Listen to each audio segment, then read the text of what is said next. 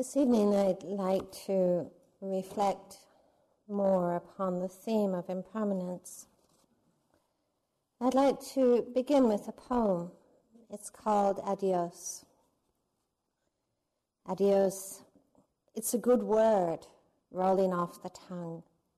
No matter what language you were born with, use it, learn where it begins, the small alphabet of departure how long it takes to think of it, then say it, then be heard.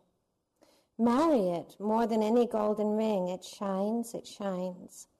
Wear it on every finger till your hands dance, touching everything easily, letting everything easily go. Strap it to your back like wings or a kite tail, the stream of air behind a jet. If you are known for anything, let it be the way you rise out of sight when your work is finished. Think of things that linger leaves, cartons, and napkins, the damp smell of mold. Think of things that disappear. Think of what you love best, what brings tears into your eyes. Something that said adios to you before you knew what it meant or how long it was for. Explain little, the word explains itself. Later, perhaps, lessons following lessons, like silence following sound.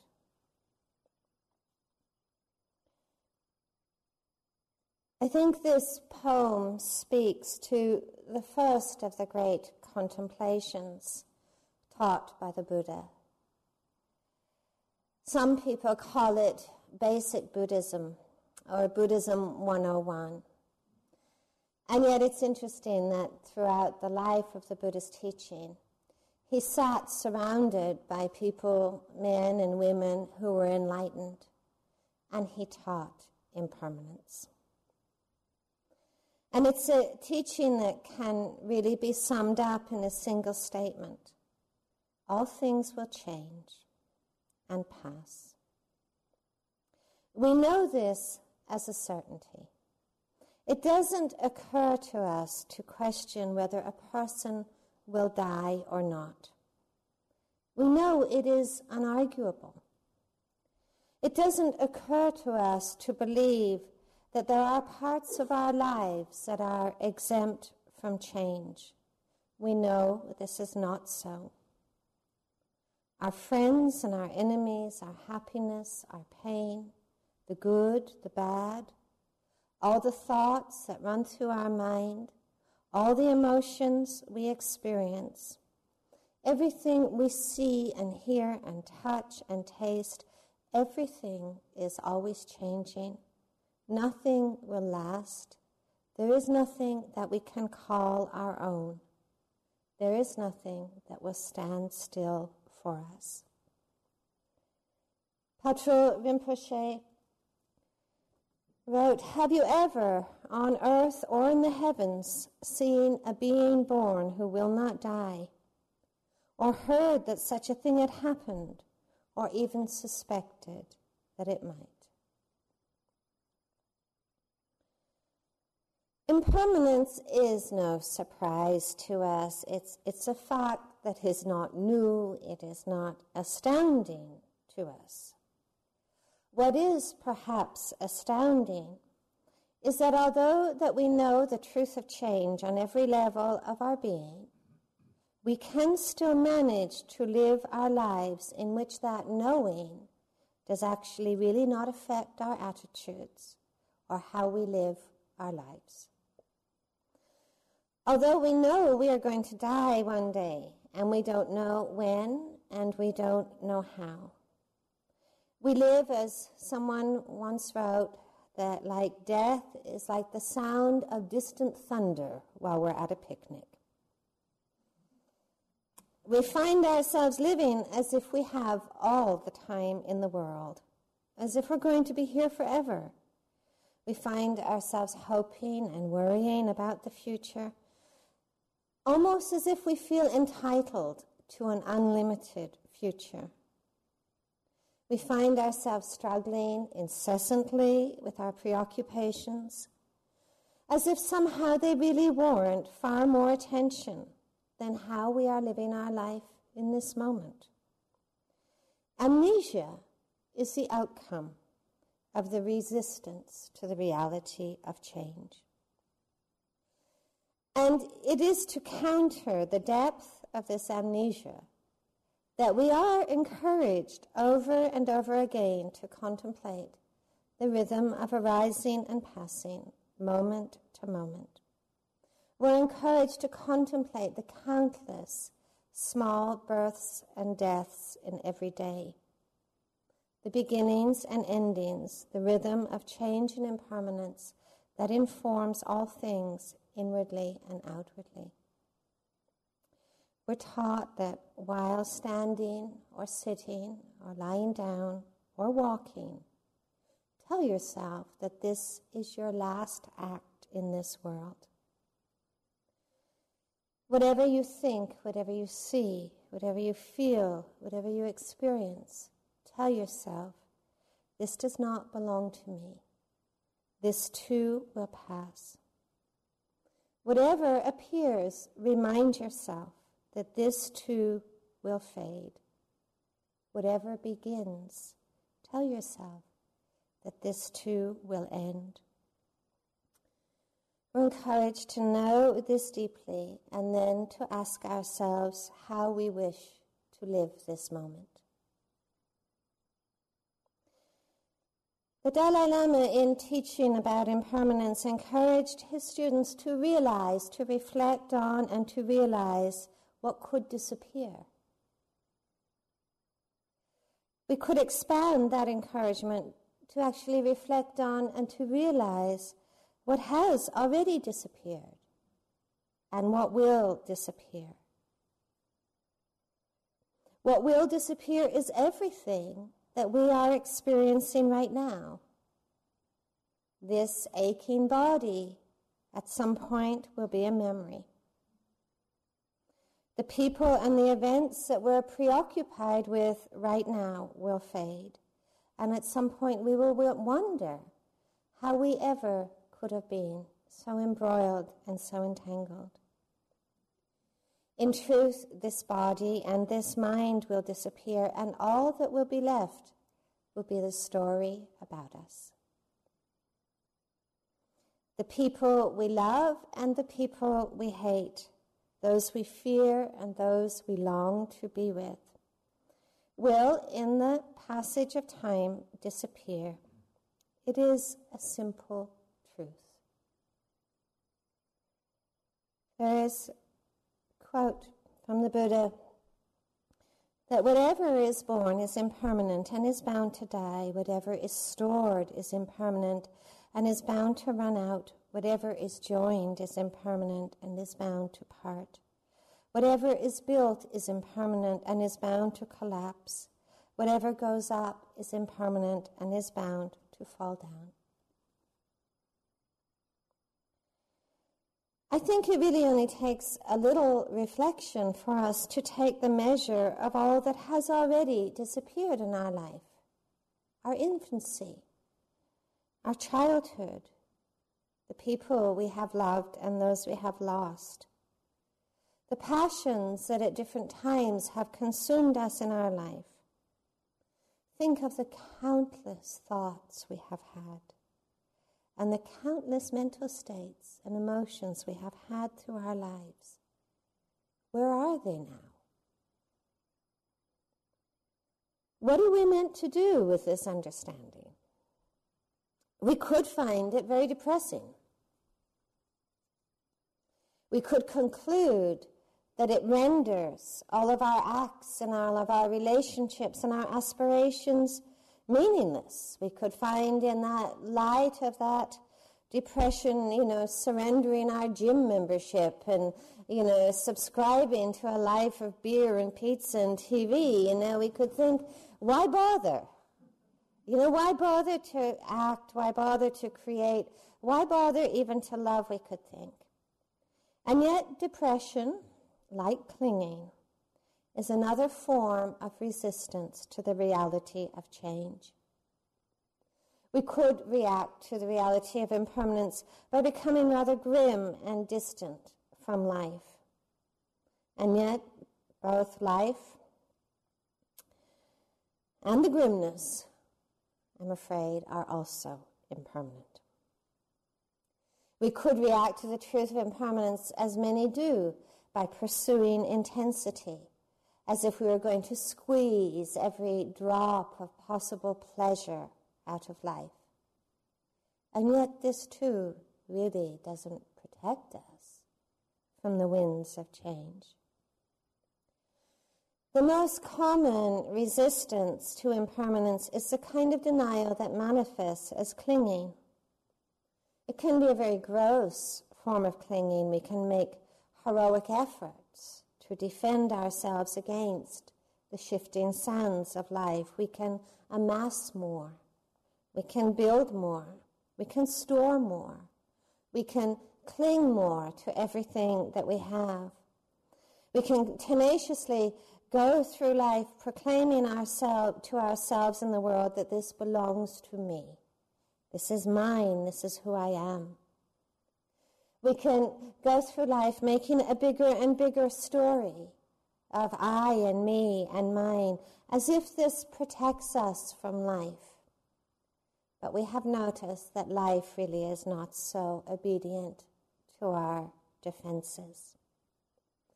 You've probably had that experience, perhaps, when you stand on the seashore just where the waves come in. And you can feel as the waves go out, the sand beneath your feet being sucked out with the waves. And it can feel as if you have no steadiness, no ground. Sometimes our protection is trying to defend ourselves against that feeling of our life running away beneath our feet. Sometimes the clinging is subtle. We cling to thoughts and ideas and self and opinions and beliefs and views. Sometimes, in the face of impermanence, we can find ourselves becoming indifferent, which is a kind of fear. And I think the shadow side to letting go, the shadow side to non clinging, is a kind of abandonment where we tell ourselves that nothing is going to last, so perhaps nothing really warrants my love or my commitment or my appreciation or my dedication.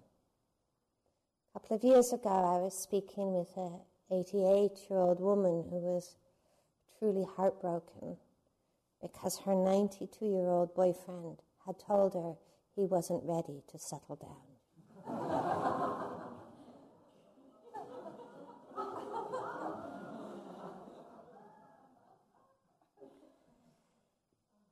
And there perhaps comes a time when we're able, even just for moments, to let go of all of that resistance and to really look at the truth of impermanence in the face. To embrace that simple truth of change and all its implications. And for me, there are really two pieces here. One is the fact, the truth of impermanence, and the other piece is the insight into the truth of impermanence. And I don't think they are exactly the same. When we only see the reality of change without very deep insight or without any insight, then that seeing, it can indeed take us into the pathways of resistance, making us more and more fearful and uneasy and controlling in our life. Seeing the truth of change, we can even feel that we suffer because of impermanence. But it is actually the insight into the truth of change that transforms our life. It really has the capacity to bring an end to suffering and to bring a tremendous freedom and ease and spaciousness. Sometimes, you know, one person said, when, when death is imminent, our hearts open quickly and wide. There are, in my understanding, really three steps of insight. One, the first step, is the listening and the intellectual, the conceptual agreement with what we hear. You know, if you sat there and I told you that everything is permanent, you would probably disagree. When you hear that everything will pass, that there are that the beginnings and endings of life are always interwoven, we can agree. It makes sense to us, you know, intellectually, conceptually. We know that this is true. The second step of insight is the direct experience, the contemplation of what we hear and understand intellectually within the context of our own moment to moment experience.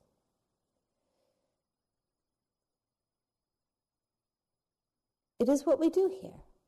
We contemplate impermanence in our bodies, in our feelings, in our minds, in our sights, in the sounds, we see everything that appears and disappears within us.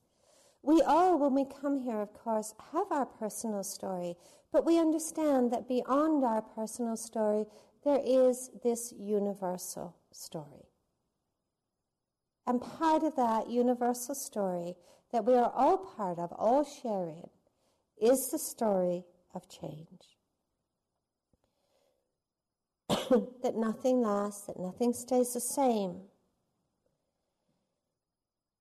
now we contemplate the way impermanence permeates all things, and we contemplate it over and over and over again. And, you know, we all confess that at times we are slow learners. But with this contemplation over and over again, the insight into the truth of change begins to sink more and more deeply into our hearts. And this can take quite some sustained contemplation. As one elderly teacher once said, I have reached the gates of old age, yet I still pretend to be young. Bless me and misguided beings like, we, like me, that we may truly understand impermanence. I think in the, the very deep contemplation of change moment to moment in our lives, it does actually suddenly occur to us that this has something to do with me. Mm? It's not just about other people. This really has something to do with me. The third step of insight is the step of embodiment living in the spirit of impermanence, living in the light of that understanding, and looking at the implications of impermanence. Now, at first, this is effortful. You know, in, midst, in the midst of some of our mind storms, in the midst of some of our emotional storms, in the midst of some of those places where we feel the most stuck, in the midst of this sorrow, this pain, this aching mind, this broken heart, this obsession that we're so convinced this is going to last forever, we start to remember that this is just not true. This really is just not so. And with that remembering, there comes just a little bit more space and a little bit more ease. And with the continuing contemplation, the deepening of the understanding and the practice, that understanding becomes more effortless. And then there is vast space and vast ease.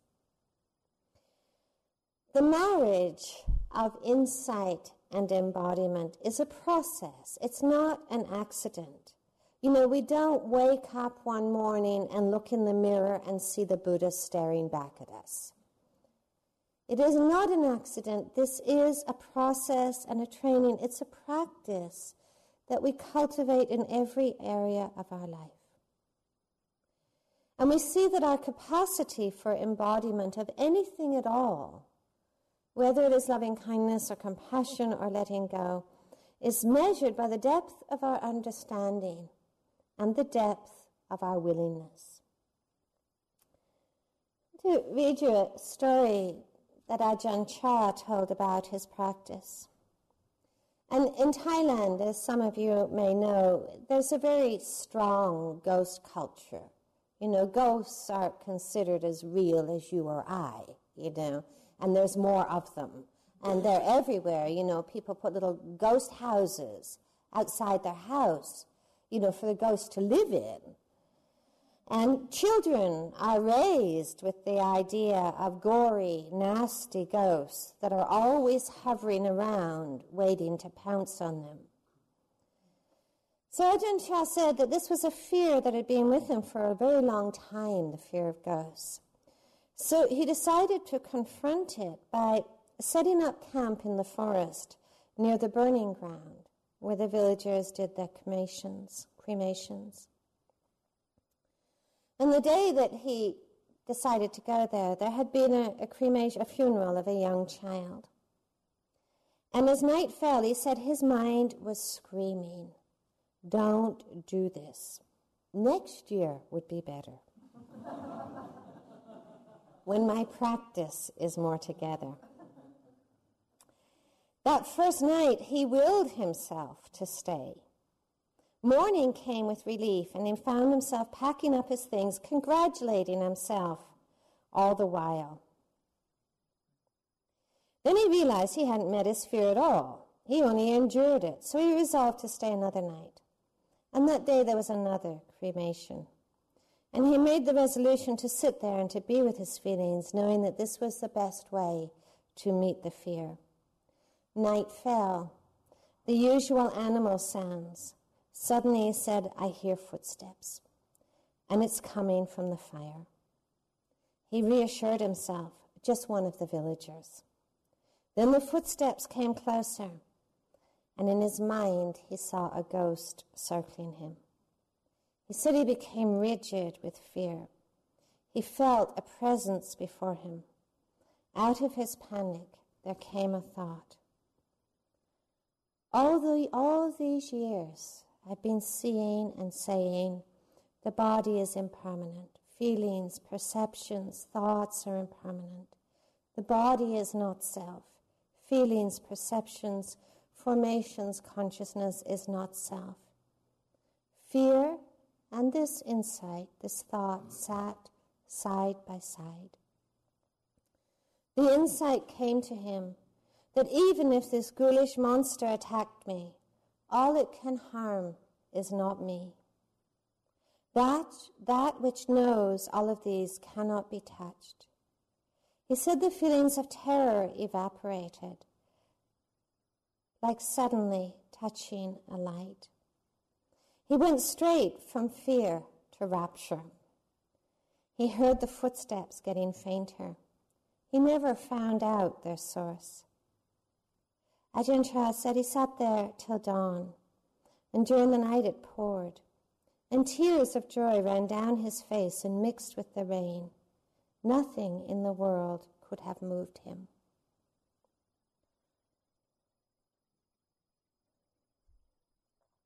Brings up the question of where do we contemplate impermanence? Where do we contemplate the truth of change? Will we contemplate impermanence in, in the midst of all of the places that we perceive and practice permanence? How do we know we are perceiving and practicing permanence? Because we are suffering. That is how we know it. There's so many dimensions of struggle we can experience fear, obsession, despair, resistance, craving, aversion. Why are we suffering? Because we are trying to grasp the ungraspable. Because we are trying to maintain the fleeting, trying to control the uncontrollable, trying to get rid of what we dislike, trying to secure what we want. Where there is suffering, there is clinging. Where there is clinging, our understanding of impermanence has been lost and forgotten. This is a very simple formula. We speak so often of impermanence, I'm sure many of you get weary of hearing about it. So here's a better instruction contemplate permanence. Contemplate everything that stays the same, that is here forever. Try to keep the same thought in your mind. Try to sustain a sound eat lunch forever. And perhaps soon we would be convinced, really, of the futility of this endeavor. I think in contemplating impermanence, we really do begin to understand the difference between dukkha and sukha. Dukkha is translated sometimes as dis-ease. There is never ease in a life that is governed by clinging and grasping. There is never ease when we live in a way in which we are separated from what is, resisting what is. There is never ease when we are fearful or anxious or uncertain. as long as we do not live in a way that is informed by the understanding of impermanence and its implications. I think when we truly understand the causes of dis-ease, dis-ease is also not an accident. It is an outcome of clinging. When we understand the causes of dis-ease, and our understanding deepens, then I think we really begin to dedicate ourselves to understanding what is a life of sukha, what is a life of ease. We discover and begin to cultivate and nurture the spaciousness and the vastness that is really born of living in the light of understand of impermanence. We let that understanding of change really inform our attitude to life, inform our relationship with people, inform the relationship we have with our own body and mind and everything we experience within it. Our life invites us to live it, not to resist it, nor to try and keep it. What does the embodiment of impermanence really look like? Just as everything that appears has written on it the message that this too will pass, everything that appears equally has inscribed upon it the message let go. Let go. Let go in all the places we hold, we grasp, we cling. And how do we know we are holding and grasping and clinging? We come to know that on a cellular level because we start to see the contractedness that is the inevitable companion to clinging. We know we are clinging because we feel stuck, because life feels stuck. And all the time in our practice, everything we do here is really a training in letting go. And it's a training that is so much needed. For most of us in our life, there is really no parity between how much we hold on to and how much we let go of. And that is why we feel so overly full. For most of us, we have so much a longer history in clinging and grasping than in releasing. A longer history of holding than in letting go. And I think there are so many times in our life where we, we feel the weight and we feel the burden of all that we have held on to so tightly through our lives. We feel that burden when we find ourselves so preoccupied with the countless hurts and resentments and losses we may have experienced in our life. We feel the burden of our clinging in the anxiety we have about our past and about our future.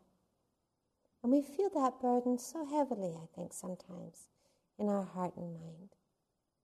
So we learn to train ourselves in letting go. We come back to just this breath. We come back to just this step, to breathe this step, to breathe this breath, to walk this step, to be with just this sound, to be with just this sensation, just this sight.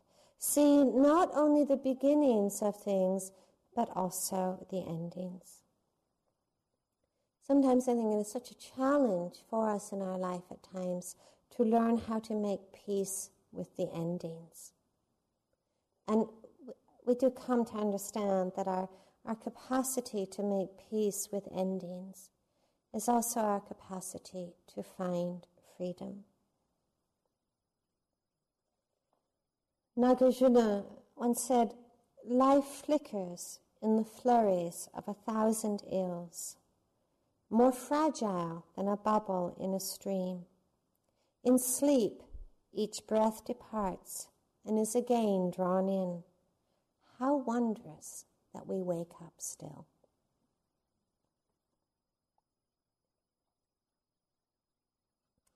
I think there are so many ways that our capacity to let, let go makes our life more wondrous. Nothing, it seems, can be wondrous in this life if it is seen with the same eyes that have seen it a thousand times before. Nothing is wonder, wondrous if it, we're hearing it with the same ears telling us we've heard it a thousand times before. Nothing is wondrous if it's touched with the same hand and the same mind and felt with the same heart. It seems that there's so little that is wondrous if each time we meet a person or meet ourselves or meet the world and burden and surround that meeting with the story of its past the story of its history, or with the agenda of how we wish it to be.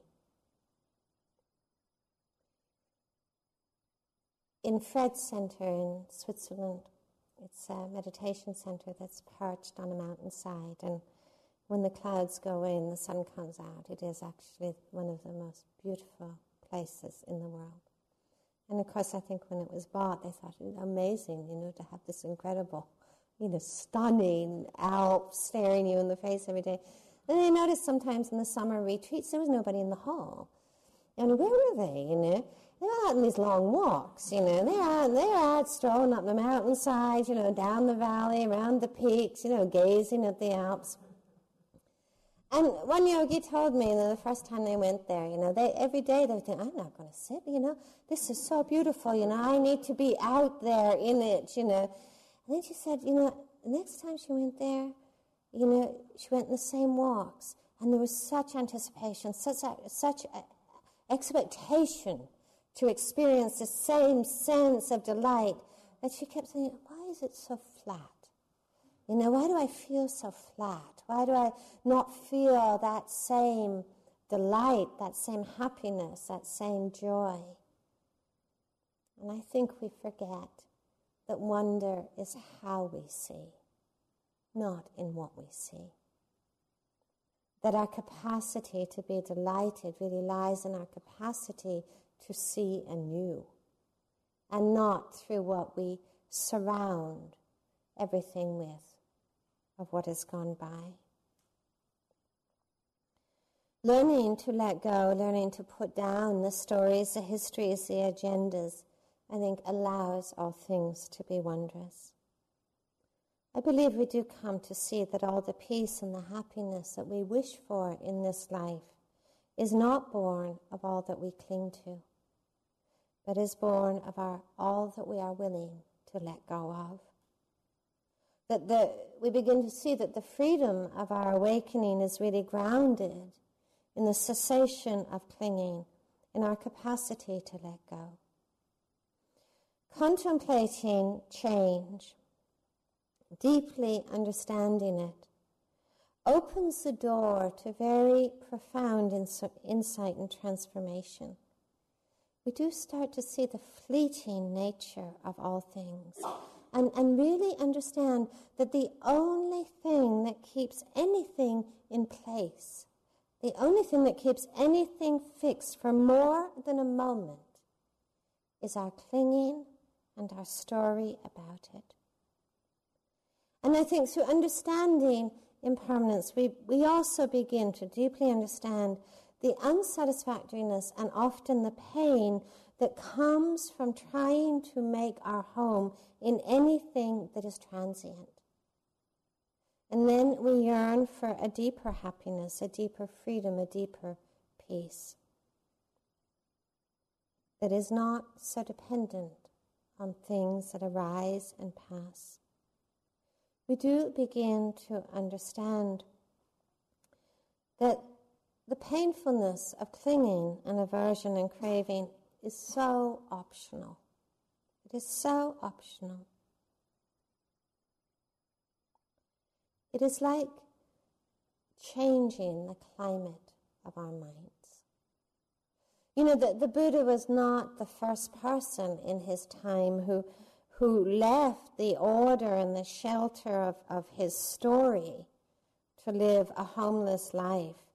And it was not just the society he left, but he left this kind of society, the culture of the mind that was all about fixing things and about becoming and about having and about gaining and about possessing.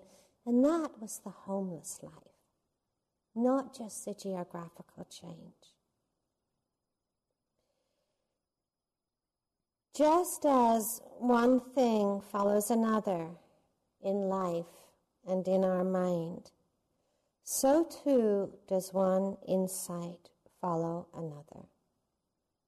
Once we begin to ask the important questions of where will we really find lasting peace and happiness, when we ask ourselves what it really means to be awake in our life, when it's said that all things are impermanent and that all things that are impermanent are unsatisfactory. It doesn't mean that they are bad or wrong, that they are not, that they are to be rejected or devalued. In fact, I think understanding impermanence leads us quite the opposite, to treasure the moment as it is. Impermanence is not negative, nor is it positive. What is impermanent is unsatisfactory because the impermanent cannot be relied upon for true security and happiness. We understand actually that we would like more permanence in this life. We would actually like many, many things to be more permanent. We would like to have a more permanent self. And yet, the permanence we seek for can't be separated from our story and our clinging. Then we, we start to ask if this is true. It's only really then the question arises who are we apart from our story and apart from our clinging? Because we see this story is so present in our life, this story of me that we keep repeating and rewriting and editing and censoring. And yet it is a thought. Many thoughts, actually. Many thoughts that are born and that are dying, that are arising and passing moment to moment. I think our willingness to release, to learn to let go within our story too, opens us to a deeper state of unknowing, of not knowing in which life can surprise us, in which our capacity to be startled, our capacity to be surprised and touched and awed is deepened. That capacity to be surprised not only by the world around us, but by the world within us too. Perhaps our capacity to let go of some of the thoughts that make up our story is what really releases us to that freedom to really be no one, to be present in a life, in a story that's actually never been told in exactly the same way before. The letting go that can seem so effortful in our practice does, with practice, become more effortless. The letting go is not motivated by shoulds or demands, but it starts to be motivated by joy and by happiness. The happiness of really not dwelling anywhere, and yet the happiness of resting deeply in the nature of all things. I'd like to end with just a short part of a poem. It says, I don't know exactly what a prayer is. I do know how to pay attention, how to fall down into the grass, how to kneel down in the grass, how to be idle and blessed, how to stroll through the fields, which is what I've been doing all day. Tell me, what else should I have done? Doesn't everything die at last and too soon? Tell me what it is you plan to do with your one wild and precious life. If we could have just a moment.